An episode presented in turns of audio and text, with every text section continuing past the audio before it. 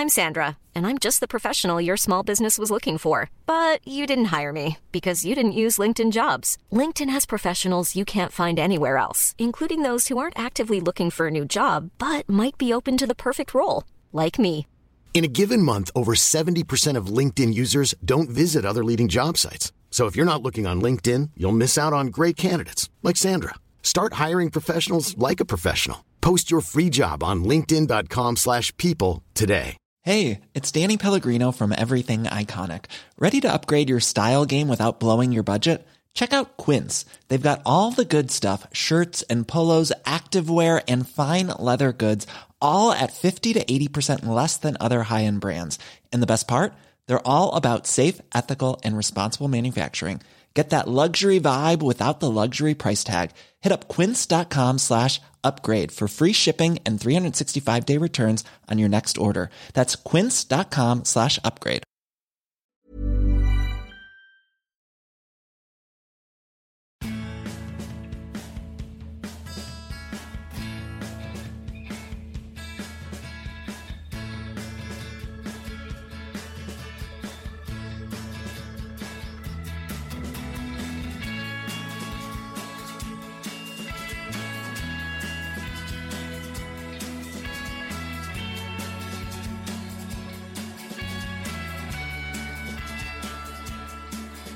Välkommen till Klacken.nu och med mig i hörlurarna kan man säga har jag Robin. Tjena!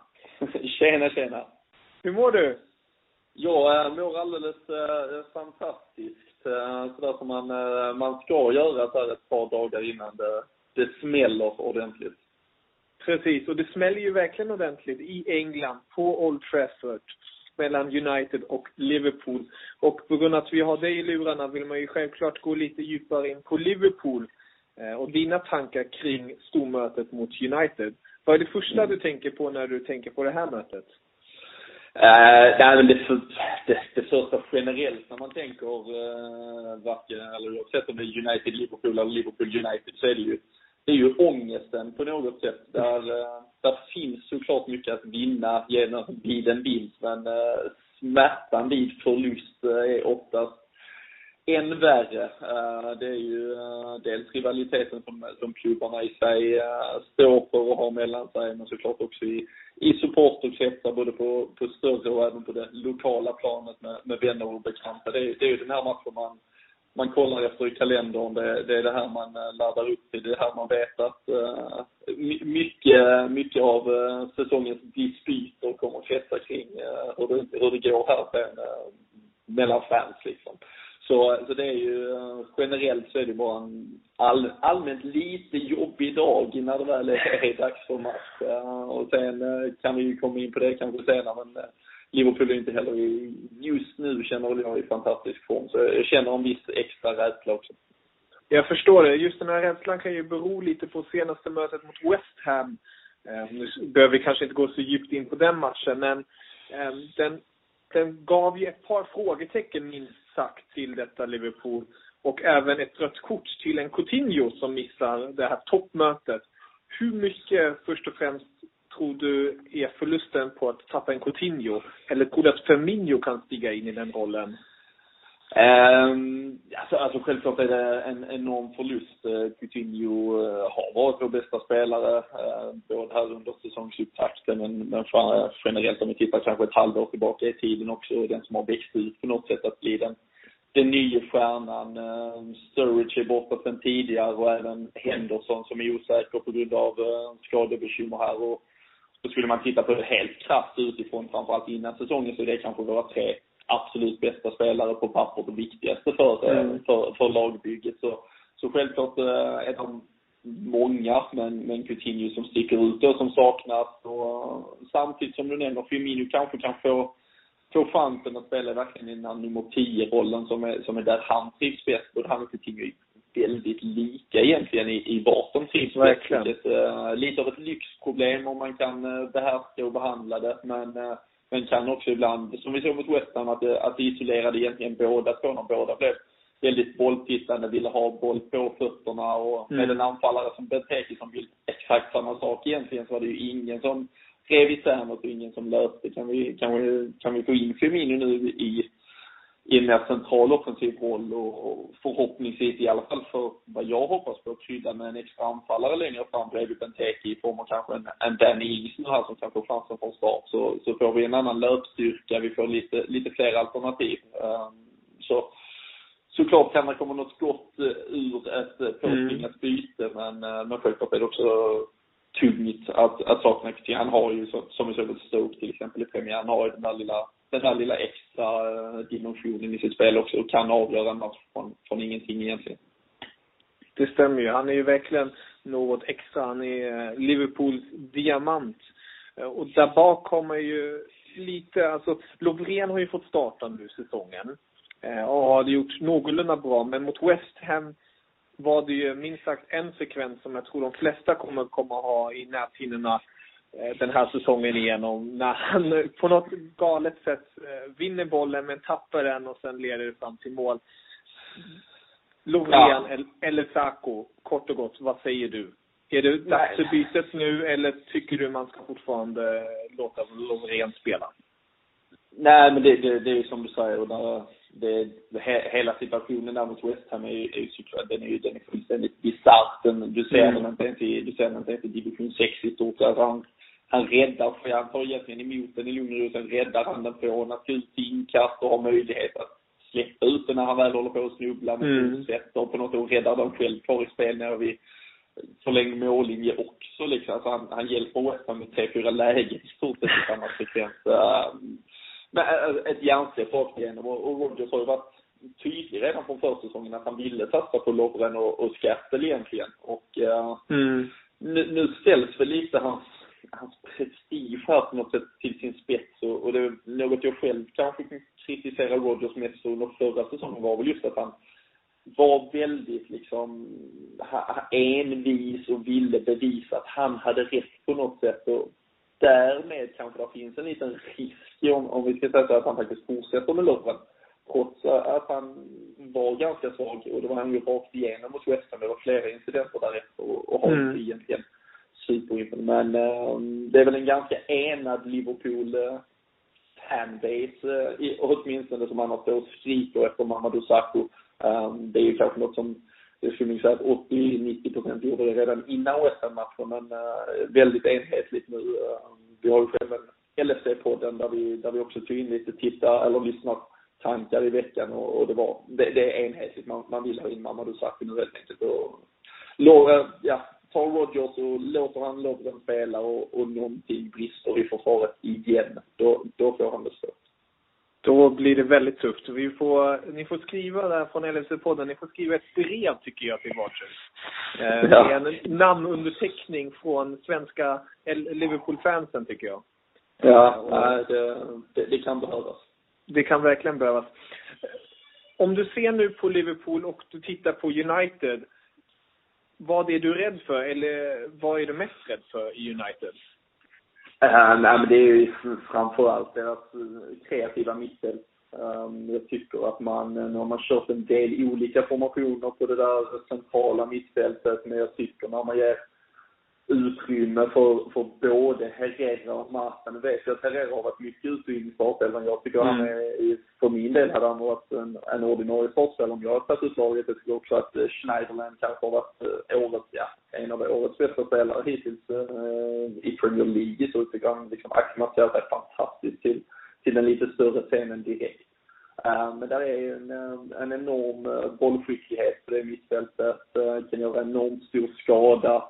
Ehm, jag hoppas väl att Liverpool startar med en Lucas Leiva precis som de gjorde mot Arsenal borta där han verkligen stängde mm. igen för, för en, både Cazorla, Özil och de här kreatörerna. Um, för, för det behövs mot United också. Där, där är de farliga annars om eh, de får bända ut. Och, um, samma sak med en Depay om han får uh, komma in i banan. Vi har ju sett framförallt mot Brygge så vi i Champions League-kvalet där när han uh, liksom avslutar fantastiskt distinkt eh, redan utanför boxen liksom. Så jag tror den där ytan mellan liksom eh, mittfältförsvar för Liverpools del är enormt viktigt att försvara för eh, kommer för mycket folk in där i form av en, en Marta Herrera, en Depay då, då lever vi farligt. Jag tror väl att vi kan kontrollera en Rooney bättre. Han har inte varit helt i slag heller i Premier League hittills. Men, men de offensiva mittfältarna är absolut något att, att bevittna.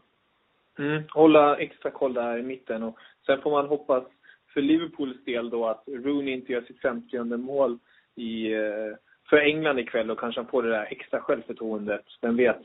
Ja. Börja lösa igång där.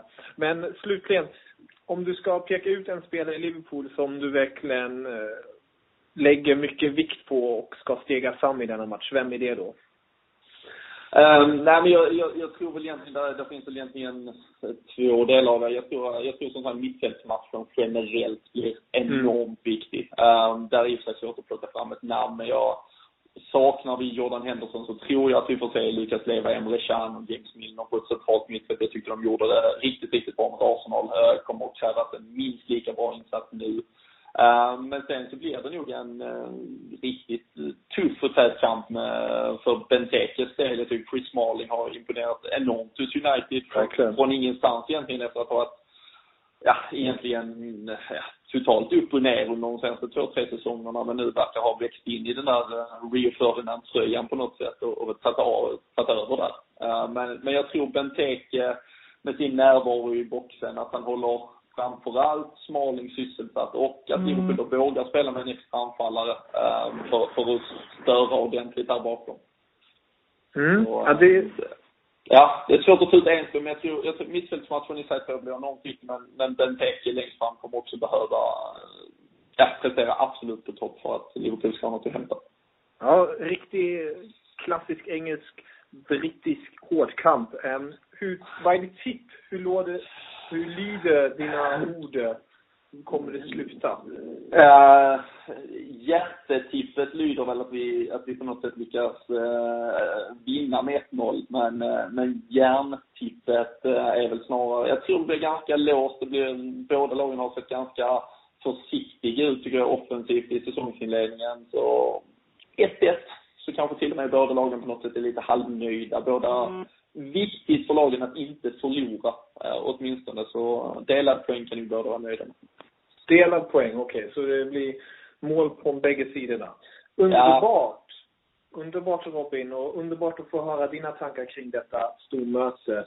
Så lite vi, vi, vi håller tummarna för ditt Liverpool, för dina vägnar och sen hoppas jag att vi hörs snart igen. Kan vi återkoppla till just detta och lite mer framöver för det som sagt, det är ju en hel säsong framöver som man kan verkligen hålla tummarna för på flera håll att det ska gå bra.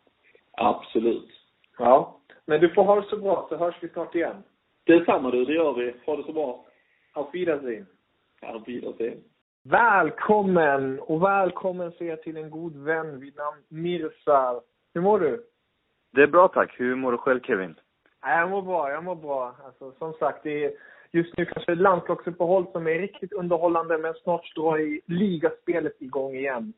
Och yes. med dig tänkte jag faktiskt snacka lite toppmöte i England. Manchester mm. United mot Liverpool. Din första tanke kring när du hör om denna match? Att eh, det är två lag som fortfarande letar efter sin identitet kan jag tycka. Eh, dels United med sina värvningar som eh, fortfarande har lite att jobba med och just få ihop alla liksom som ett lag. Eh, och det har funkat helt okej okay hittills, eh, tycker jag. Eh, samma med Liverpool. Eh, Liverpool har väl börjat helt okej, okay. bortsett från eh, West Ham här. 3-0 så har man väl gjort en okej okay säsongsinledning så eh, det ska bli spännande att se vart lagen står. Och eh, två tränare som eh, har mycket att bevisa den här säsongen. Verkligen. Eh, som jag ser det. Dels eh, Rogers som jag tror eh, har lite av sin sista chans i år.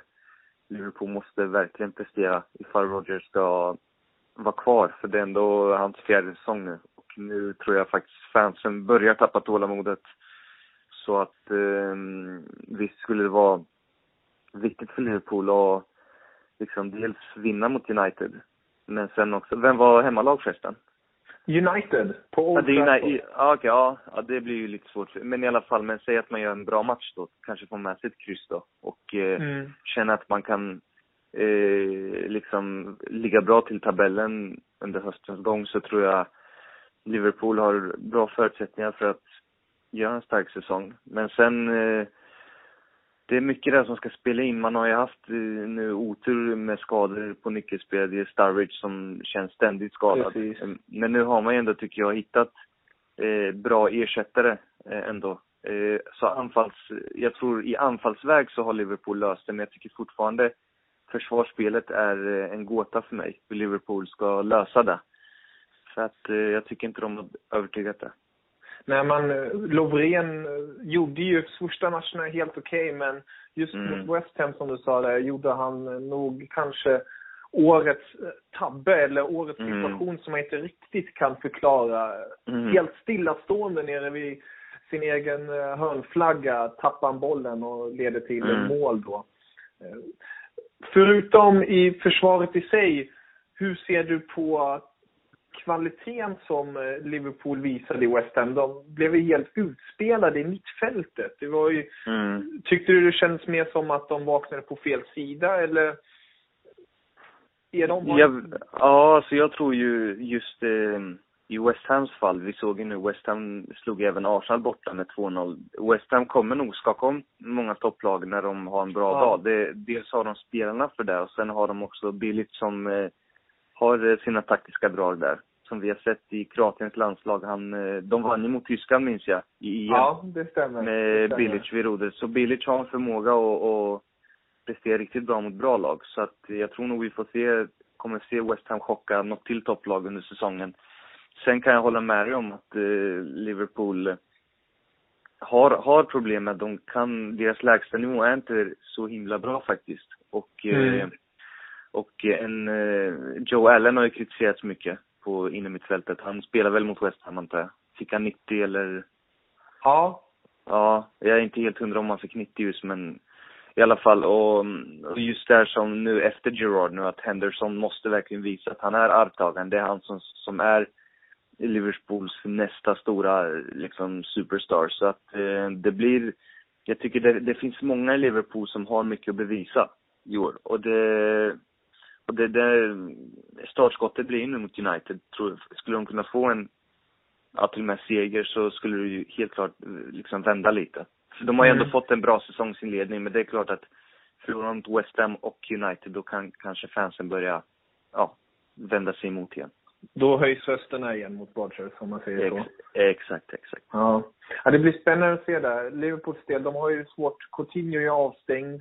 Men Mm. eh, man får ju se om Firmino tar stegen fram då och visar sina konster som han gjort tidigare i Bundesliga då. Mm. På, på andra sidan har vi United och målvaktsfrågan nu. De Gea blev ju inte av till Real Madrid. Din, bara ditt kort och gott, vad du tycker. Ska De Gea få stå nu? Hoppa Ja. in när han ska stanna? Eller tycker du att Romero ska få fortsatt förtroende? Ja, herregud, den där soppan eh, ju verkligen inte United, kan jag säga, för att eh, Nej. Real förlorar inte så mycket på det om jag ska vara helt ärlig. Navas, Navas kommer ju vara nöjd i Real, men däremot De Gea kan ju få en riktigt turbulent säsong om man inte löser det här snabbt. Och med det menar jag att jag hoppas verkligen att han eh, kommer få chansen att ta ett långt snack med Van Gaal vid skrivbordet och förklara att liksom nu jäklar ska jag spela det här året för jag har ett EM som väntar och jag tror, jag hoppas verkligen, jag hoppas verkligen att Van Gaal tar sitt förnuft till fånga och verkligen inser att han har en av världens bästa målvakter som man måste utnyttja i år. Och, Mm. eh, och trots att Van Gaal har, är så envis som han är så, så hoppas jag han förstår att sportsligt sett är det mycket bättre att ha De Gea i målet. Så att eh, jag hoppas att eh, det blir liksom som, som det blir och, och, och att De Gea får stå. Ja, det, det skulle ju gynna de flesta. Romero har gjort det bra eh, säsongsinledningen. Han visar ju på brister i sitt spel, både med fötter och tendenser i mellan stolparna om man säger så. Ja, men sen är, ja exakt. liksom, De Gea är ju som du säger, alltså både säkra och han, han har Premier League-vanan och sen Exakt. är det bara att kolla från förra säsongen. Jag tror eh, United hade haft svårt att greja en Champions League-plats utan De Gea. Han gjorde flera, flera avgörande räddningar. Exakt. Exakt. Det, han, han var ju verkligen den tongivande spelaren i det laget.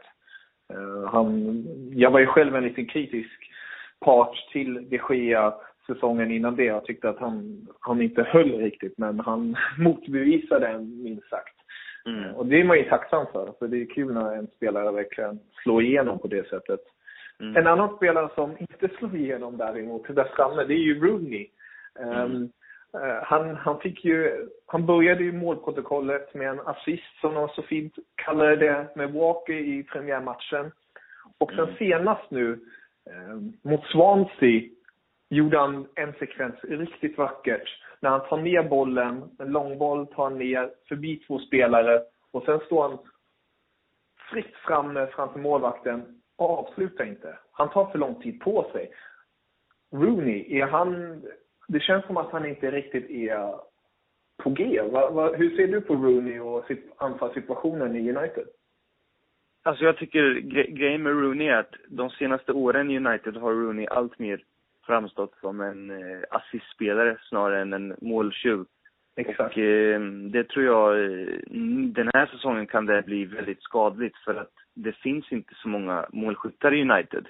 Man har inte fått in den här riktiga målsprutan här. I och för sig, Martial är ju spännande att se, men jag tror inte Martial kommer vara den som pangar in 20 mål första säsongen. Det skulle kännas väldigt osannolikt liksom.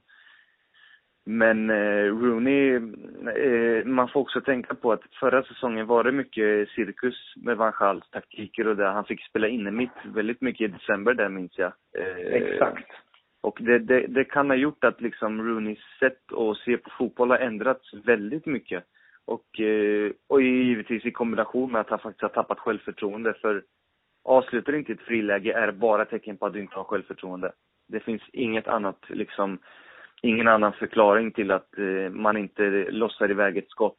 Så jag tror helt enkelt att han eh, måste ha tålamod och våga, våga tro på sig själv liksom. Det är ändå en klassanfallare vi snackar om. En av de bästa i Europa när han är på topp. Det är ju ingen tvekan om saken. Sen är det ju, som sagt, det, det, det handlar mycket om det mentala tror jag. Och får han in eh, något mål eller två liksom inom kort så kommer det nog lossna för honom. Det är jag ganska säker på. Ja, vi, vi håller tummarna för Rooney. Det som Mm. du säger, kvaliteten finns där. Slutligen, en spelare som du skulle vilja ta fram nu i United, förutom De Gea och Rooney som vi har snackat om nu. Är det någon annan du skulle vilja ge ett frågetecken, äh, frågetecken eller utropstecken till, till Liverpool-matchen som borde ta steget framåt och eh, visa vad han går för? Mm, som jag tror utropstecket blir eh, Memphis De- Depay helt klart. Eller Depay eller hur man nu uttalar det. Mm. Men eh, han har ju, jag är ganska förvånad över att han eh, har eh, eh, visat upp sig så tidigt. Det tycker jag är helt klart ett styrkebesked. Mm, tycker han eh, kommer bli jättespännande nu att se den här säsongen. Vad han kan ge eh, United så att säga. Och sen också eh, hoppas att Schweinsteiger kommer igång lite. Ja, han har ju fått lite, o- lite oförtjänt skit nu direkt. Så jag hoppas att han eh, börjar eh, pigna till lite nu United. Sen eh, Mata, som alltid är underskattad. Ty- tror han kan göra en bra match. Frågetecken är väl egentligen, eh, egentligen som hos eh, Liverpool kanske. Det är väl backlinjen. Mm. Eh, hur, eh, hur löser man det nu? Det, det är liksom från match till match. Jag, jag tycker det säger lite sig självt att liksom Smalling plötsligt har blivit försvarsgeneralen i United. Och det var inte där liksom eh, många trodde för två, tre år sedan. Nu Verkligen helt plötsligt är, är ju han den som driver och styr och, och mm, jag vet inte, jag tycker både Liverpool och United har alldeles för svaga försvar för att liksom kunna hota på allvar om en titeljakt.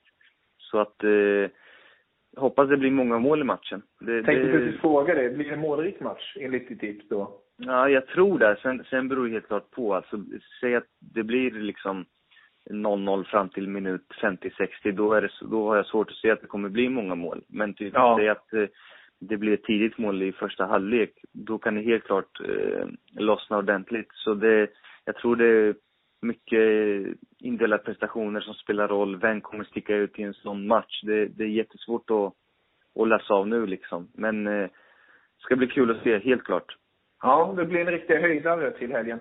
Mm. Slutligen, ditt tipp för matchen? Uff, bra fråga. Jag, jag, eftersom båda lagen har börjat helt okej okay, den eh, rivalmatch så får jag väl tippa på 1-1 kanske. Men det, det är vild gissning. Jag har ingen aning. Men jag tror på 1-1 därför att båda lagen känns ungefär lika bra form. Jag tror det kommer bli en välspelad match. Men 1-1, jag tror ingen vinner faktiskt. Mm, det är spännande. 1-1. Får se om det blir några röda kort denna gång. Exakt. Så, äh, ingen rival mm. på planen. Det var ju oerhört bittert för Liverpool-fansen. Men mm. vi får se. Mm. Äh, hämnden är ljus, som man brukar säga. Exakt. Mirza, tusen tack för dina tankar. Alltid ett sant nöje att få prata med dig och självklart prata fotboll. Det är ett stort nöje. Tack så mycket. Tack detsamma. Du får ha det så bra så hörs vi snart igen. Ja, tack detsamma. Ha det så bra. Auf Wiedersehen. Auf Wiedersehen. Hej. Välkommen, välkommen till klacken igen min kära vän Rico. Hur mår du? Jag mår suveränt. Måndagsmorgon, veckan har sparkats igång. Ja, fitt från gymmet precis och alltihopa. Ja, jag vet. Man försöker pressa lite där. Ja, det är bra. Få lite endorfiner. Exakt. Bygga upp lite inför helgen som kommer, för då är det ett riktigt toppmöte i Italien, visst? Mhm, mhm. Det är Milano-derby. Eller hur säger de i Italien det är fint? Derby della Italia. Nej, det är ah. faktiskt Juventus Inter. Ah. Derby della Madonnina. Ja, där har vi det. Där har vi det. Där har, där har vi italienaren. Ja. Jag tänkte, ska vi hoppa på Intertåget lite på början? Snacka lite kort om dem. Jovetic gör redan mm. riktigt stora avtryck. Tre mål på två matcher. Verkligen. Har verkligen avgjort den senaste... Första matchen avgjorde han i 90 minuten. Nu senast gjorde han också två baljer. Hur stor tycker du, tror du Jovetic kan bli? Och även se på Icardi. Han har ju varit lite osäker om han kan spela eller inte. Men vad ser du på Jovetic-värvningen? Är det här, är det det extra de behöver för... Alltså, jo Jovetic-värvningen var ju ganska riskabel med tanke på hans skadehistorik och liknande. Mm. Men han är ju verkligen en spelare som inte behöver då Icardi är ju en världsklassanfallare de har. Men sen är det ganska tomt bredvid honom, så att säga. Man har försökt med Shakiri, man har Eh, man har försökt med Palacio som nu har blivit helt trött. Mm. Det, man har försökt med många spelare, men det funkar inte. Och nu kanske Jovetic äntligen kan bli liksom lekkamraten till Icardi som kan göra, bilda det anfallet som man ändå behöver för att vara en toppklubb. Exakt. Du nämnde ju i podden för ett par veckor sedan när vi gick igenom Italien med dig. Då gick vi igenom Mancinis trupp. Tycker du det har gått vägen som du trodde eller har de blivit bättre än vad du trodde så långt? Det är svårt att säga. Man har förvisso spöat alltså Carpi med 1-2 och så spöade mm. man Atalanta hemma med 1-0. Alltså det är inte matcher som höjer ögonbrynen. Men visst har det sett bra ut. Jag tycker att försvaret ser otroligt stabilt ut med mm. Rio och Miranda. De ser ut att komplettera sig perfekt. Och det är ju otroligt kul. Och samtidigt som man anfallet, visst, man har ju inte gjort mycket mål, men man gör ju ändå de målen. Exakt. Men, men eh, jag tror ändå att det är precis den här starten man behöver. Mot de här lagen man brukade tappa poäng mot tidigare, så tog, har man faktiskt vunnit. Vilket som är faktiskt starkt. Ser du någon svaghet i dem just nu? Du säger att de går som en maskin nu lite, tar viktiga poäng, men ser du någon eh, tydlig svaghet i Mancinis manskap? Ja, jag tycker att mittfältet är alldeles för destruktivt faktiskt. Mm. Eh, jag tror att i det långa loppet, visst, förvisso kan det nog funka i Italien som ett taktiskt slipat land via fotbollen och eh, mm.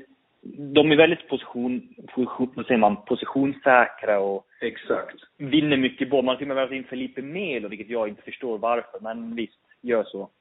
Hernanes Ja, Hernanes är en spelare som hade passat perfekt om man mm. hade komma igång.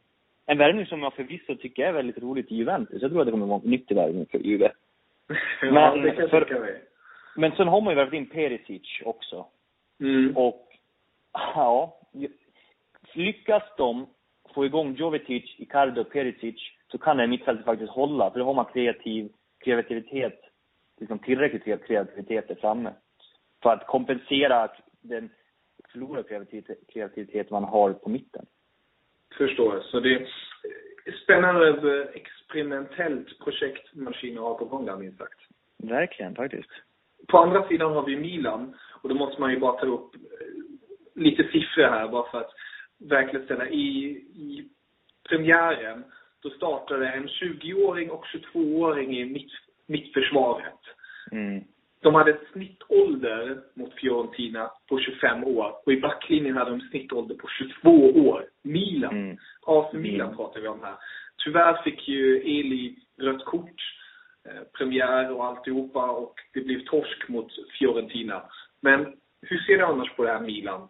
Extremt ungt för att vara ett Milan som vi är annars vana vid att ha en mycket högre snittålder. Ja, men precis. Det är ju det unga Milan, som man säger. Man vill ju försöka få igång en ny generation, om man säger så. Mm. Och visst, det är en chansning. Och man har en väldigt stenhård tränare som kanske skrämmer iväg lite. Alltså den, det eventuella mod som de egentligen har lyckats få under försäsongen. Jag vet inte, men man, man har ju självklart gjort laget mer italienskt. Man Exakt. har föryngt det otroligt, som du nämnde. Till exempel Eli har kommit in i i backlinjen med Romagnoli. Man har Calabrian, ytterback, som är väldigt intressant, 18-årig. Samtidigt som Deskilio alltid är den här talangen som man hoppas kommer blomma ut, som har dock gått tillbaks några steg. Ja. Men sen har man ändå liksom det här Diego Lopez, 33 år i målet, som är en väldigt stabil spelare. Man har överlag, nu speciellt med Bacco, eh, Adriano, Luis Adriano, ja. ja, så har man ju fått ett väldigt intressant anfallspar som jag tycker är ett, ett av de intressantaste i Serie A. Med Balotelli också. Ja, där har man ju Jokern som sagt. När han gjorde, du nämnde ju Spack och Adriano. Andra matchen då stänkte de båda två in varsitt mål. Och nu har ju Balotelli också anslutit. Och i en träningsmatch gjorde han ju assist och mål. Och då skrev Ja. ju eh, italienska tidningarna han är tillbaka. Eh, Mm. ja, man, man får väl se. Man vill se det med egna ögon i ligaspelet.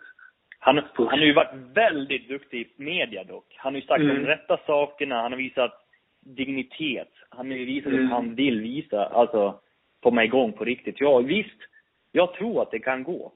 Men Mm. det är inte där de vinner matcherna. Till exempel målen som de gjorde sist, Luis Adriano och Bacca, som du nämnde. Yes. Många säger att det är vissa mål som, de var inte så himla flashiga och liknande. Men det är de här målen de inte gjorde förut. Det är de här är målen som mål. kommer, ja, det är de här målen som kommer ge de här tre poängen som Mm. de tidigare fick noll eller en poäng på. Så det, redan nu ser man ju frukterna av värvningarna.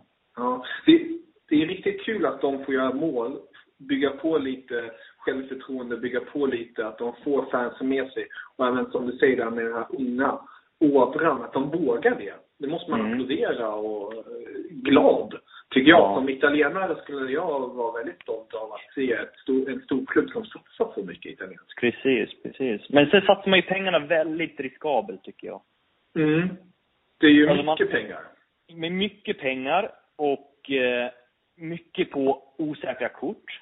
Mm. Samtidigt som ett mittfältet haltar tycker jag. De har ett väldigt svagt mittfält. De Jong spelar på något sätt en playmaker. Varför vet jag inte. Andrea Paul är ingen stjärnmittfältare. Nocerino absolut inte. Mm. Mauri är 19 år. Han kan inte bära ett lag än. Montolivo har inte varit på plan på 15-16 månader sedan han bröt sitt ben. Bonaventura är relativt bra, men han är, han är mer en provinsspelare skulle jag kunna tänka mig. Och så Bertolacci var ju, har ju varit katastrofal hittills. Han var sämst på planen sist Italiens spelare. Mm. Det, är, det är lite svagt alltså. Svagheten störst ser du på mittfältet. Absolut, Ja. absolut. Självfallet också är försvarslinjen väldigt ung och ny. Men jag Mm. tror att det kan växa. Men Mer mittfältet känner ja. jag, ja, potentialen är absolut högre på backlinjen än Ja. på mittfältet. Hur tror du detta Milano-derbyt skulle sluta då? Nu till helgen. Eh, jag är så dålig så jag vet inte vem, vem har hemmaplan. Inte för det spelar. Inte? Inte det hemmaplan. Mm. Ja, jag, jag, jag tror att Inters eh, eh, mittfält kommer käka upp Milans helt enkelt. Samtidigt som en Jovetic och Icardi fortfarande är riktigt vassare fram. Så jag tror faktiskt Inter kommer ta det här. En, Hur mycket? eh, två, ja, jag tror att Milan gör mål. Så 2-1 till Inter skulle jag kunna tro. Två Om- ett inte. Ja, om försvaret håller Milan, annars kan det sticka iväg. Ja. Men jag tror faktiskt inte att Milan har kraft nog att vinna Inter just nu. Det blir ingen, Balotelli kan heller rädda situationen. Ja, just det. Alltså det finns så många ingredienser i den här matchen som man kan inte vänta. Ja. Du nämnde liksom Balotelli, jag hade glömt bort honom i princip. Det finns andra faktorer jag tycker är intressant. Ja. ja. Det blir extremt spännande. Du, för att eh, sammanfatta det så tror du på en Inter-seger och om Milan-försvaret inte håller sig ordentligt kan det rinna iväg ordentligt. Exakt, exakt. Då kommer nog Icardi, Jovetic och Perisic ha lekstuga. Ja, det blir spännande att se. Underbart. Rico, alltid härligt att höra dina visdomsord. Jag hoppas jag får höra dem snart igen. Vi får höra dem snart igen. Det gläder mig. Det gläder mig. Och sen heter du har ju också 11 meter om jag inte helt misstar mig. Det, det har kommit lite där. Lite, ja. lite, det kommer igång här nu. Det kommer igång här nu. Jag sitter faktiskt med en text. Jag har fixat ihop lite data inför en ny text. Ah, det är underbart. Det är bara att klicka in sig på 11 meter och läsa riktigt finheter av italiensk ingrediens av Riccardo. Yes. Underbart. Men du får ha det så underbart, så hörs vi snart igen. Det gör vi. Tack för samtalet Kevin och i alla njuter Hej, I'm Ryan Reynolds. At Mint Mobile, we like to do the opposite of what Big Wireless does. They charge you a lot, we charge you a little. So naturally, when they announced they'd be raising their prices due to inflation, we decided to deflate our prices due to not hating you. That's right. We're cutting the price of Mint Unlimited from $30 a month to just $15 a month. Give it a try at mintmobile.com slash switch. $45 up front for three months plus taxes and fees. Promo for new customers for limited time. Unlimited more than 40 gigabytes per month. Slows. Full terms at mintmobile.com. I'm Sandra, and I'm just the professional your small business was looking for. But you didn't hire me because you didn't use LinkedIn jobs. LinkedIn has professionals you can't find anywhere else, including those who aren't actively looking for a new job, but might be open to the perfect role, like me. In a given month, over 70% of LinkedIn users don't visit other leading job sites. So if you're not looking on LinkedIn, you'll miss out on great candidates like Sandra. Start hiring professionals like a professional. Post your free job on linkedin.com/people today.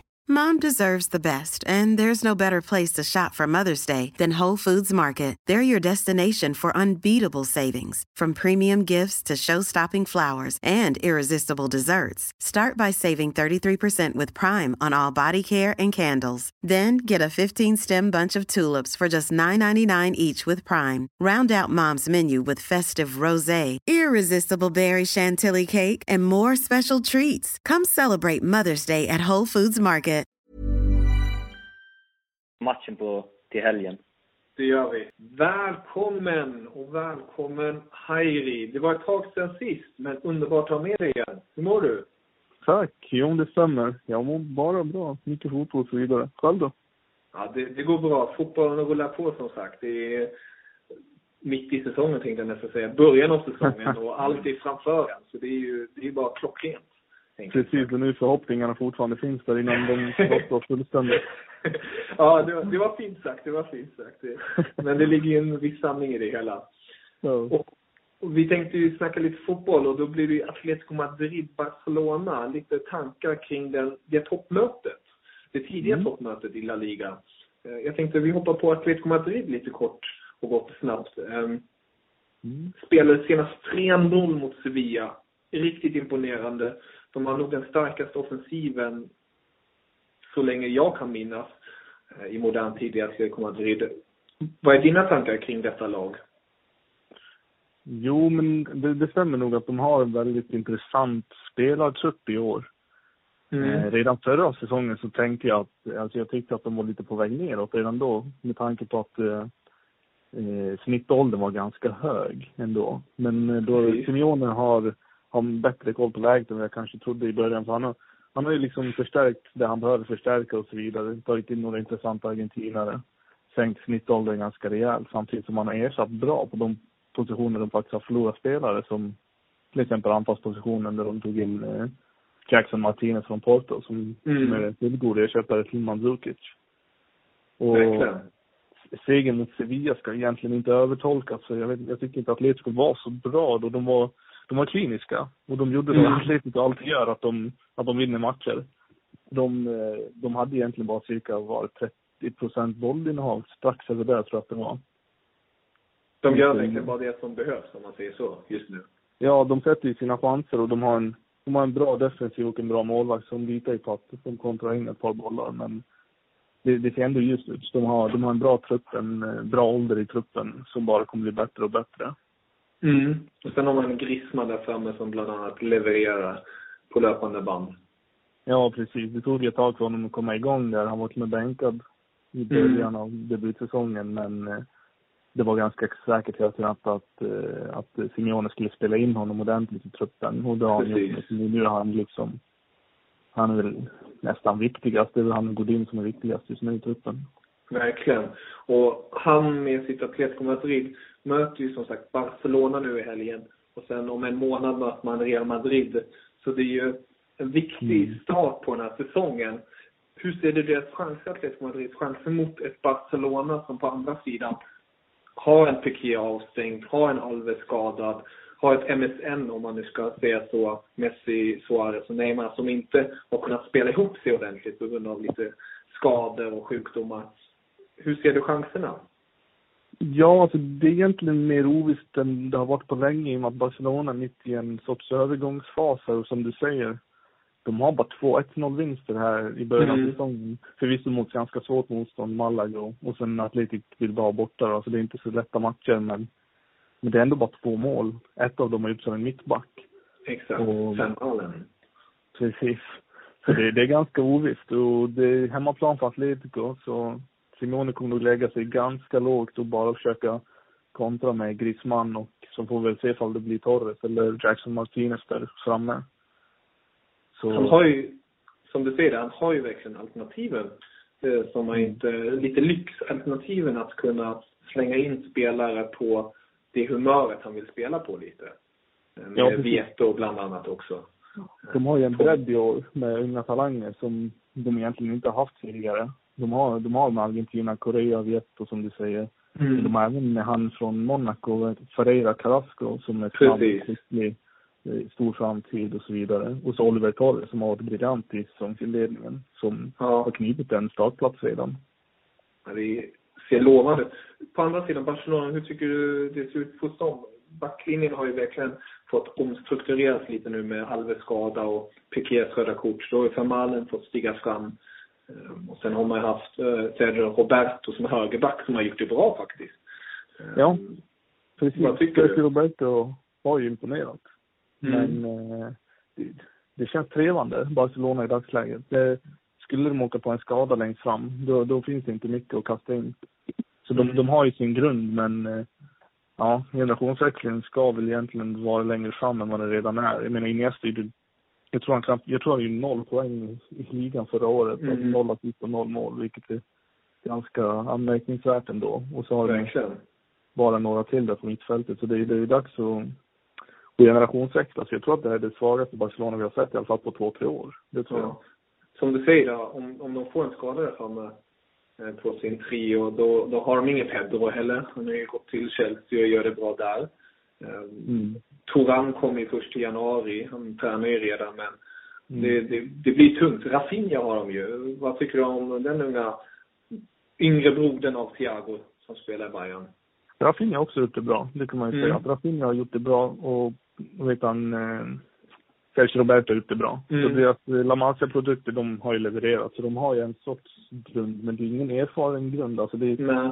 Om Real Madrid spelare blir skadade, då, då har man ju liksom åtminstone två till tre världsklasspelare där bakom som man kan slänga in. Precis. Det finns inte i Barcelona i dagsläget, så skulle det bli någon skada på, på Suarez eller Messi, då, mm. då, då står man där med eh, med Rafinha, Suarez och Neymar, vilket inte är fy skam, men det är inte... Nej. Det är, inte det är upp till bevis för dem, verkligen. Ja, precis. Det, ja. De har ju Monir, så vi får se Monir stå igenom ordentligt i år. Ja, vem vet, det kanske sker nu. Det är, som sagt, det är väldigt tufft med en sån trio framför sig att sen bara ta de där korta minuterna som man får. Men det är, ett Barcelona är lite ovisst om jag förstår det rätt på din, på din ton. Ja, det tycker jag startar man med Vermalen och eh, Mascherano som mittbackspar till exempel, då, då tycker jag inte att man är så starka. Men mm. eh, får väl se om Piqué kommer tillbaka efter duropen i landslaget och eh, kan styra upp backlinjen. De, ja, har, de har inte släppt in några mål, men men ja, det behövs nog lite, lite mer skarpare för att de ska kunna vara så bra som de var för några år sedan igen. Hur ser du då mötet då till helgen? Vad tippar du?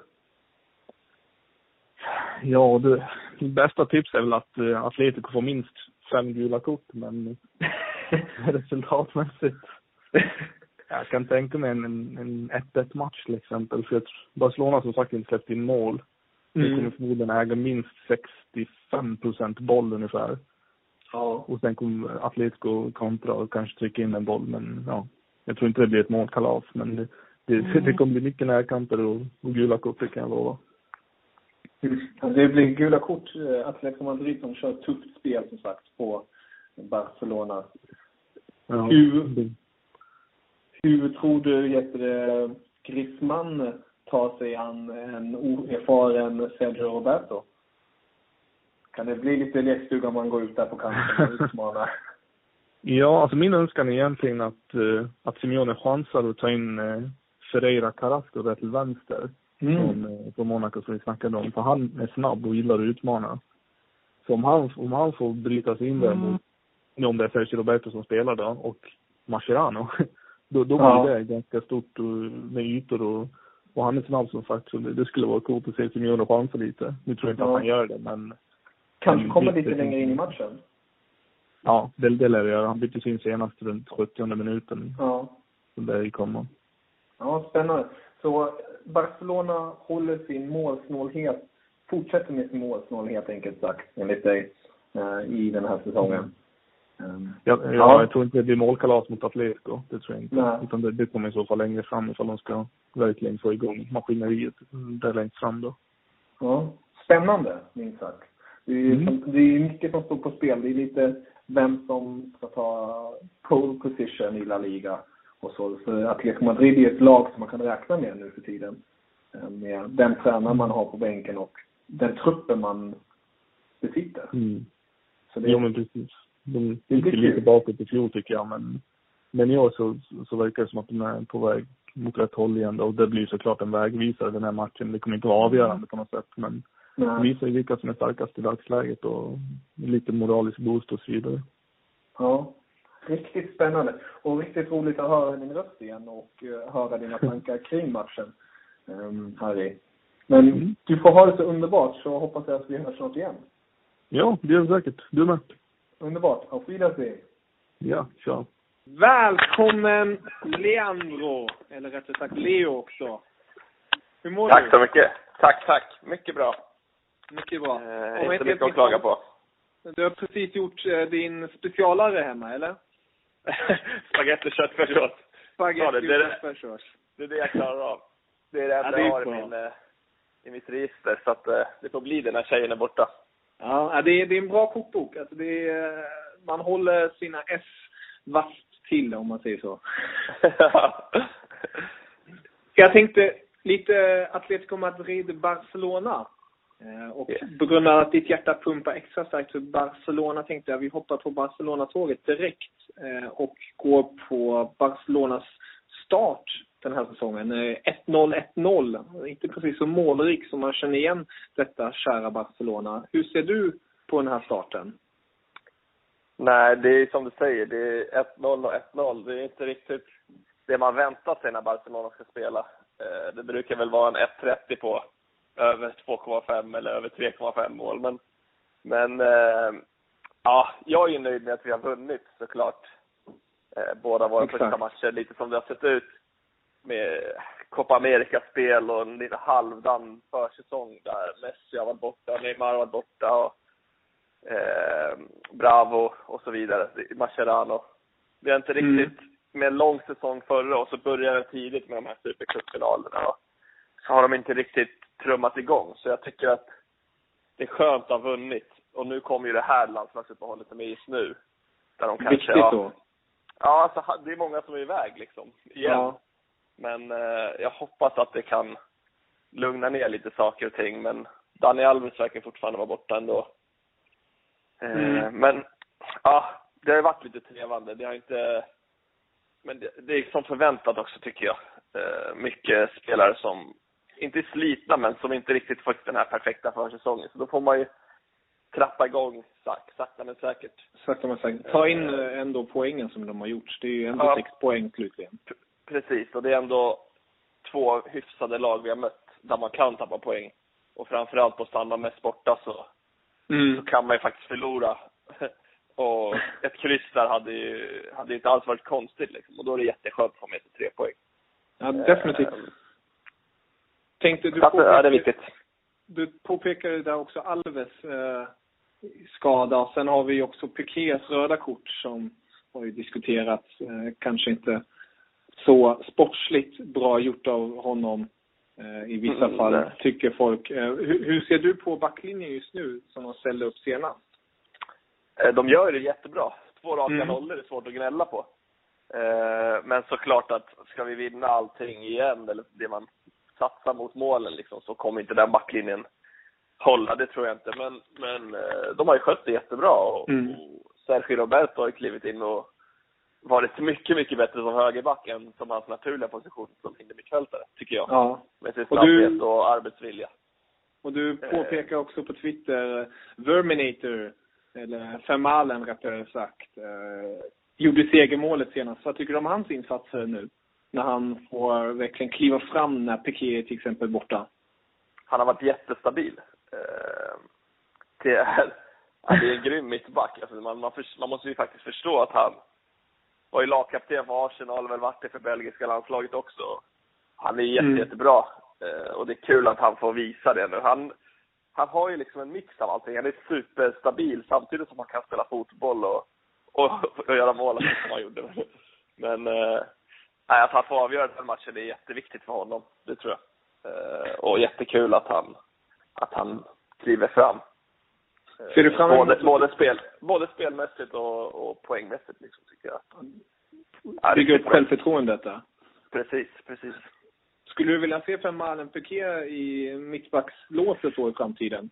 Är det Peter med Mascherano eller hur ser du på det? Eh, samma där, om du går igenom min Twitter, mina Twitter-meddelanden ja. på, på de senaste åren så har det aldrig varit någon Mascherano-älskare. Och, och då menar jag på mittbackspositionen. Jag älskar Mascherano. Han är en riktig krigare, så att jag gnäller verkligen inte på honom så. Men han har sina brister i försvarsspelet. Eh, som jag mm. ibland kan bli helt galen på. Men eh, med förra säsongen i, liksom i tankarna så tycker jag att Mascherano är första val fortfarande. Men att Vermaelen är en grym ersättare. Eh, ja. Så att, eh, ja. Jag ja, det är håller fortfarande Mascherano lite före. Ja, verkligen. Verkligen. Bra med konkurrens.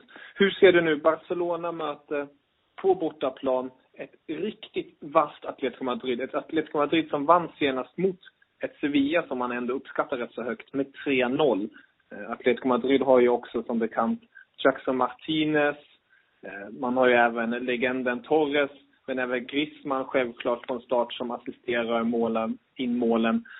Det är ju det starkaste offensiva, namnrikaste lag man har haft på länge. Hur ser du på detta ja. Madrid-lag? Genom senaste åren och så, så har Barcelona alltid haft jätteproblem efter landslagsuppehållen och har inte kunnat liksom komma igång. De får inte upp någon energi, de får inte upp någon fart. Eh, och det tror jag inte alls är bra inför helgen. För att är det något Atletico Madrid, oavsett, nu har de också mycket landslagsspelare, men så har de ju Simeone som, han är känd för att bara trycka igång laget oavsett om de är helt slutkörda, har sprungit mest av alla i ligan och Champions League och allt vad det är, så lyckas han ändå få dem att göra jobbet. Gång mm. ut och gång in. Så att jag är riktigt orolig inför helgen. Och som du säger, deras anfallsartilleri och deras försvarsspel är ju, det är liksom känt nu som ett av världens mest stabila. Verkligen. Eh, och nu när de har fått in spelare som, han kan ju liksom laborera nu. nu Exakt, han har materialet. Han, han har materialet att överraska och ha en mer större och starkare och en liten som ligger och lurar i Griezmann mm. eller Vieto. Eh, och sen Jackson Martinez eller Torres. Eh, så att det är ganska svårt att säga vilka han kommer spela med. Det är nästan omöjligt. Jag skulle väl tippa på Griezmann och Martinez efter hans inhopp nu senast. Men, Verkligen. Men eh, ja, Torres fick spela 80 minuter så kanske blir Torres ändå. Men nej, det kommer bli en riktigt tuff match.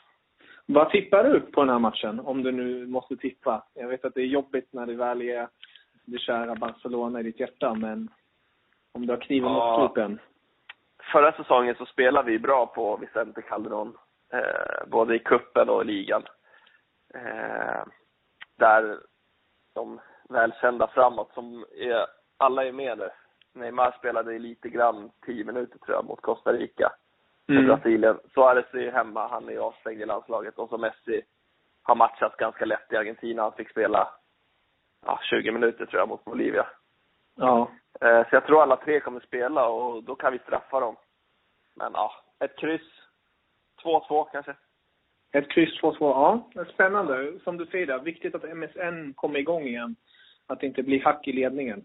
Mm, ja, det är, jag får hoppas Neymar har kommit igång efter sina, ja, vad var det, vattenkoppor eller? Ja, det var, var något sånt i den eh, stilen. Påssjukan tror jag det var. Ja. Han blev retad mycket såg jag i i medierna. Kallade honom, kallade honom för ett litet barn och höll på för att det, det känns lite typiskt honom. Ja. ja. Stämningen Nej, men, i alla fall på bra där. Jag eh, hoppas verkligen att vi kan ta en trea, men det känns inte riktigt så. Ett kryss får man väl nöja sig med kanske. Tänkte precis fråga. Krysset nöjer du dig med mot detta ja, på eftersom borta? Det vita laget från Madrid kryssade ju mot Sporting Gijon, så man har liksom ändå det känns ganska, känns ganska bra och Förstår. Det, så att man kan man får man kan faktiskt nöja sig med ett litet kryss. Man får sitta ja. framför sin fulstream och hoppas på en vinst. Ja, vi får hålla tummen att det blir några rättigheter snart. Jag gissar på att du hugger direkt då. Eh, på ja, jag sitter och väntar bara. Jag har alla kanaler. Ja. ja. Du, du sitter Pe helt... Pengarna fina direkt varenda månad för mina tv-kanaler. trogen supporter kallas det där. Det är helt ja. Ja, helt man, rätt. Eh, nej, det, det här är tortyr måste jag säga. Man får inte... Det blir inte samma känsla liksom att titta Nej, på. Nej, det blir inte det. På någon ful stream eller telefon eller, men... Nej. Ja. Vi håller verkligen tummarna för det. Så förhoppningsvis nästa gång vi pratar då kan du titta allt på HD-kvalitet hemma. Exakt, precis. Det är det man vill. Precis. Men Leo, du får ha det så underbart och tack för denna gång så hörs vi snart igen. Ja, det gör vi Kalle. Auf Wiedersehen. Ciao. Välkommen och välkommen Filip. En debutant i Klackenforumet. Tjena! Hej! Vem är du? Vem jag är? Ja, jag heter Filip Wåhlin och eh, arbetar som journalist. Jag skriver för bland annat Svenska fans, Goal och Football United. Grymt. Så fotbollen är dig nära och kär, om man säger så? Precis. Och framförallt är ju Hamburg väldigt nära hjärtat, om jag inte helt misstar mig, eller? Nej, det stämmer bra det. Det stämmer bra. Och just för att det är en match mot Gladbach nu till helgen tänkte jag att vi skulle kunna prata lite om den och höra dina tankar om just den matchen. Låter det bra? Absolut, det låter jättebra. Som sagt, Hamburg och Gladbach, man skulle kunna säga, dra lite paralleller. Båda startar med en tuff första match i Bundesliga. Gladbach med 4-0 förlust mot Dortmund och Hamburg en 5-0 förlust mot Bayern. Målskillnaden hos Gladbach är 8-2 och Hamburg 9-4. Hur ser du på Hamburg i nuläget? Vad är det som inte stämmer? Eh, det har ju varit några turbulenta år som uh, man förhoppningsvis kan lägga bakom sig nu, ny säsong. Och jag tycker väl än så länge har spelet sett ganska lovande ut. Det, det är dock svårt att dra några växlar efter tre matcher bara, men eh, det ser betydligt bättre ut än förra året i alla fall. Så om det är någonting som behöver fixas så är det i så fall försvarsspelet som måste bli lite bättre. Ni har ju lite krångel i försvaret, lite skador och så. Hur ser det ut nu till helgen? Eh, precis. Emir Spahic kommer ju definitivt missa matchen. Han är avstängd. Och sen är det ett stort frågetecken på eh, lagkaptenen Johan Giroud som, eh, som skadade sig tidigare och eh, det ser ut som att Kleber, en brasiliansk mittback, kommer bilda mittlås tillsammans med Goico Katja. Så det ska bli spännande att se hur det ordnar sig. Ja, det, det, blir minst sagt tufft. Men framåt har man ju fått förstärkning vid namn Hund från Wolfsburg. Hur ser du på den, det nyförvärvet? Ja, jag tycker det är ett jättebra nyförvärv. Det är många som är kritiska och menar på att han han är en medioker spelare, men i, i mina ögon så tror jag att han kommer tillföra oerhört mycket till, till laget. Och eh, det har ju saknats en spelare som ligger där under anfallet och kan eh, stötta upp med passningar och, och kanske ett annat mål också. Ja, viktigt att avsluta ordentligt nu när man behöver de där målen. Och man möter ju ett Gladbach som heller inte riktigt har bevisat ordentligt än. Lite överraskande med säsongsinledningen. Hur ser du på deras situation inför matchen? Ja, de har ju som bekant förlorat då, de tre inledande matcherna. Det var väl Exakt. ingen som egentligen hade, som hade tänkt eller trott det från början. Så, så det är klart att de är pressade till att vinna nu och har hemmaplan som sin fördel. Ehm, det känns väl som att det är bara en tidsfråga innan, innan den negativa trenden eh, bryts för deras del. Så jag tror ändå inte de är, jag tror de är positivt inställda till, eh, till matchen faktiskt. Vem ser du som största hotet för Hamburg i Gladbach? Ehm, det är ju, det är ju trion som kommer att spela längst fram. Nu vet jag inte riktigt vilka det kommer att vara, men de har ju duktiga kantspelare och sen har ju Josef Dirmic på eh, topp som, eh, som man aldrig riktigt vet vad man har. Det känns som man kan göra mål från, från ingenting. Mm. Ja, det blir minst sagt spännande. Sedan har vi ju svenskarna, både i Gladbach och nu även i Hamburg, Ekdal då. Vad tycker du om hans säsongsinledning i Bundesliga? Jag tycker att Ekdal har gjort det riktigt bra faktiskt. Det är svårt att dra, eller säga, mot Bayern München så det, det är liksom en match i sig, den kan man inte, den kan man inte dra några växlar på återigen. Så, så jag tycker, han, han har gjort det jättebra mot Stuttgart och Köln. Så jag är, jag är nöjd och jag tror att det, det kommer att bara bli bättre och bättre ju fler matcher det går. Ja, vi får hålla tummarna för honom. För han är ju, både för Hamburg och för det svenska landslaget, kommer han vara en viktig eh, spelare i framtiden. Så det får vi hoppas. Får vi hoppas. Kort sedan, vad tror du kommer sluta den här tillställningen? Ja, det är en svår fråga, men eh, men jag tror 2-1 till Gladbach faktiskt. Och som sagt, de har ju fördel av hemmaplan och det känns som att det bara, det var en tidsfråga innan, innan första segern kommer. Och jag tror det är nu på fredag. Mm. 2-1. Då blir nog fansen minst sagt nöjda på egentligen få in de där tre poängen som är efterlängtade. Hamburg slutligen. Hur ser du på vart skulle du se en drömplacering i årets Bundesliga-säsong? Eh, med tanke på att de två senaste åren har slutat med nedflyttningskval så är allt ovanför strecket positivt. Eh, drömmen är ju kanske en tolfte plats, så att man slipper vara orolig när det återstår fem omgångar, så att man bara kan njuta av de sista matcherna. Det vore helt underbart. Jag förstår. Ta, ta ett steg i taget alltså och kunna bara slappna av en helg och njuta av fotbollen. Men det finns ju något, eh, något, något sprudlande i det hela också. Med att ha, vara på tårna kontinuerligt. Men jag förstår, det, det tar på krafterna i längden kan jag tänka mig. Ja, så är det ju. Ja.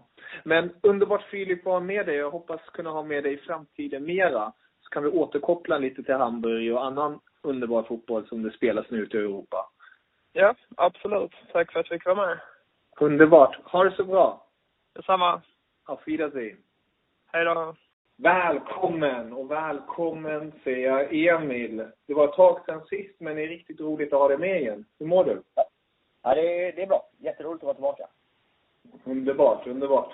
Och när vi har dig i studion är det självklart lite mer fokus på den tyska fotbollen. Och framförallt nu i detta fall Gladbach mot Hamburg som möts nu i helgen. Det är, det är lite ett möte mellan två lag som inte riktigt har hittat sin väg denna säsongen. Gladbach som vi kan börja med har ju en 8-2 målskillnad efter tre matcher. Startade ju en stor förlust mot derbykonkurrenten Dortmund. Sen har det inte gått så lysande framåt. Vad är dina tankar kring starten så långt för Gladbach i år? Ja, det har ju varit en hel del bortfall på framförallt eh, Strandsel som kanske är det mest betydelsefulla spelarna i hela laget. Och det har ju liksom påverkat hela backlinjen. Jag trodde ju mm. att eh, Tony Janske, som eh, nu har tagit kaptensbindeln när Stansson har varit borta, skulle ta ett större ansvar och leda laget i försvaret också. Han har gjort sitt jobb, men han har kanske inte hjälpt de andra nykomlingarna. Så som eh, Marvin Schultz som liksom har fått hoppa in som, eh, vad är han, 20, 20, ja jag tror han är 95 va? Ja, han är 20. Och han, han har inte riktigt hjälpt eh, Schultz och eh, eh, Christensen från Chelsea som kommer till på det sättet som jag hade velat se. Så det har blivit lite rörigt i mittförsvaret där. Samtidigt som att Jernström har slått bort en hel del passar i offensiven. Ja. Och det är uppbyggnadsfasen som har varit själva problemet, tycker jag. Man har inte haft en grund riktigt som man kan stå Nej, på och spela sig ifrån. Och sen har ju det här kontringsspelet som har varit i Gladbachs liksom, signum det senaste året har, eh, har varit så helt otroligt, alltså det har varit så, det har inte varit fruktfullt liksom, utan det har liksom, eh, det har sett bra ut, man har kommit till målchanser, men senast nu mot, vad var det, eh, Bremen så missade Herman friläge på en kontring och det är sånt som man måste sätta för att få poäng liksom. De är helt enkelt i ofas. Ja, precis. Hela laget är i ofas. Man vinner bollen jättebra med eh, Oskar Wendt som har varit faktiskt, han har tagit ett lyft den här säsongen på något Mm. udda sätt. Även fast att hela laget har varit lite, ja, lite frånvarande. Vad tycker du om Stindels roll då, nu när han kommit från Hannover till Gladbach? Han har ju, har, han har ju stora förväntningar på sig. Eh, Har också fått näta nu en gång också. Hur viktigt tror du det är att han kommer igång ordentligt? Ja, men han är ju en viktig pjäs i själva eh, uppbyggnadsfasen med Xhaka då. Men det, är, det som blir problemet när han parar ihop dem, det är att båda två ska egentligen vara lite högre upp i banan tycker jag. Att vara lite, Xhaka som har ett underbart skott och Stindel som har de här sista passningarna precis insticken liksom. Ja. De skulle fungera jättebra med Gladbachs yttrar, som är fruktansvärt snabba. Det är ju det som blir lite problemet, att alla vill hamna i den här offensiva ytan. Rafael som också hoppar, hoppar ner lite i banan, för att han gärna möter bollen. Det blir lite Mm. att alla kommer på samma yta. Men jag tycker ändå Stindel har gjort det bra i försvaret också. Han har liksom tagit den här stora rollen och jobbar hårt, även fast han kanske inte är den mest defensiva mittmitten. Ja. Så det, det blir lite, alla går på samma yta lite, om man drar det nu jättestort. Gerard Ja. Lampard-referenser där från gamla goda tider om man säger så. Ja. Ehm, Sedan har vi ju Trimic, eh, nu vet jag inte hur man uttalar det rätt, schweizaren, eh, som eh, man har värvat in och nu även i Schweiz senast gjorde viktiga två mål för sitt landslag. Vad tror du om honom och hans potential i grabbar?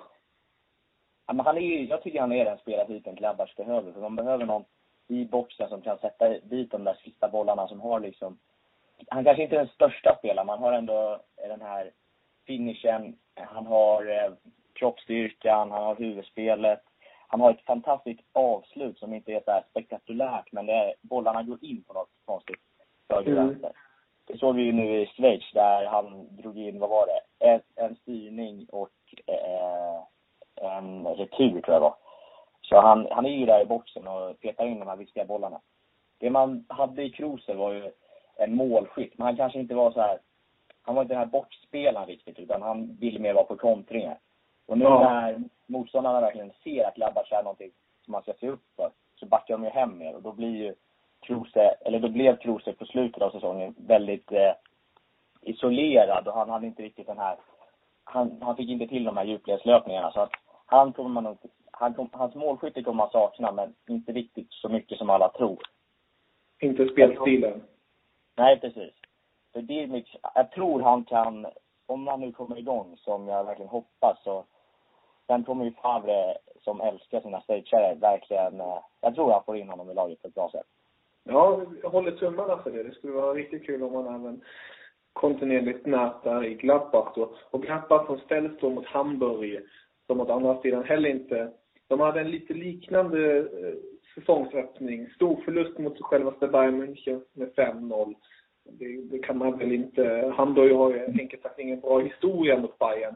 Men Nej. hur ser du på Hamburgs chanser mot Gladbach nu? Eller rättare sagt, vad ser du Gladbachs chanser mot Hamburg?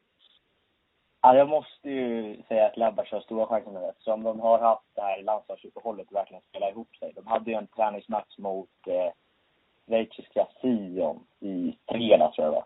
Och Mm. i och för sig blev det bara 2-1 men det såg bra ut och så fick man in lite nya spelare. Strandsel kom tillbaka, Janske fick köra defensiv mittfältare för att eh, eh, Xhaka är ju utvisad och avstängd till matchen nu mot eh, Hamburg på fredag. Ja. Och eh, då är det viktigt att hitta en ny mittfältskomponent med eh, Stindel. Och då blir det nog Nordtveit eller Janske som får ta den rollen. Vem skulle du helst vilja se? för att, och jag, för, att få, alltså för att stänga igen så skulle jag säga Janske. Men mm. eh, Nordfeldt gör sitt jobb hela tiden. Det var det att han, ja, det är inga av dem som är riktigt passningsspelare tyvärr. Men eh, jag skulle säga Janske. Janske, okej. Okay. Ja, fortsätt. Och sen får man in, och genom att flytta upp Janske i banan kan man också få in Torp på, på, på planen som faktiskt eh, har utvecklats, utvecklats nu under senare tiden tycker jag. Du tycker u spelaren ska... Ja, precis. Rättare sagt den före detta u spelaren om inte ja, misstar mig. Ja, han kom in på den här konstiga regeln, men han är ju lite värd 23 kanske. Precis. Men, ja, nej men Torb, han, eh, han har någonting. Han har lite speed och så som kanske saknas i backlinjen. Ja, intressant, intressant. Det blir spännande att se vad eh, Ekdal kan stå emot här. Han har inte haft den enklaste tiden i just sitt Hamburg. Men vad skulle du tippa på Gladbach mot Hartwall? Uh, jag vet inte. Det, det, var någon som skrev så bra på Twitter att uh, varje match Hamburg spelar känns som en kvalmatch. Så det blir väl något så här konstigt resultat, typ 2-1 igen, kanske 2-1 Gladbach. 2-1 Gladbach, ja. Det är en viktig seger då, minst sagt och få upp målsnittet med, med 8-2 just nu. Det är ju som man inte haft det så enkelt där om man säger så. Men det är som du säger. Vad säger du? Han gör det ändå bra Sommer. Det är inte, man får inte klaga på honom. Precis, det är som du säger. Det är försvaret i sig som inte håller ihop och han får lite betydligt svårare uppgifter än vad han ska ha. Från mm. Ja. Det blir spännande. Tror du slutligen, tror du Glappa, eh, när de väl kommer igång, tror du de är någonting att räkna med uppe i övre tabell, hälften igen? Ja, jag har ju tittat dem som att de skulle vinna hela Bundesliga, men det kan ju bli en sån här Oj, ja. Dortmund-säsong. Alla trodde att Dortmund skulle vinna förra året, men det kanske blir en sjunde plats. Okay. Nej, men jag, jag tror inte, det är väl igång och får igång Dirmic och Stinder så kan det nog bli ett fantastiskt samarbete. Så, uh, nej men en topp, en Champions League-plats har de i alla fall en Champions League. Ja, det är bra. Bra förhoppningar. Vi får hoppas att de styr upp det här hela nu. Ja. Men eh, underbart att höra dina tankar och jag hoppas få höra det snart igen. Så kan vi återkoppla till just Gladbach och lite andra godbitar i framtiden. Ja, verkligen. Så får jag... Underbart. Ha det bra. Auf Wiedersehen. Auf Wiedersehen.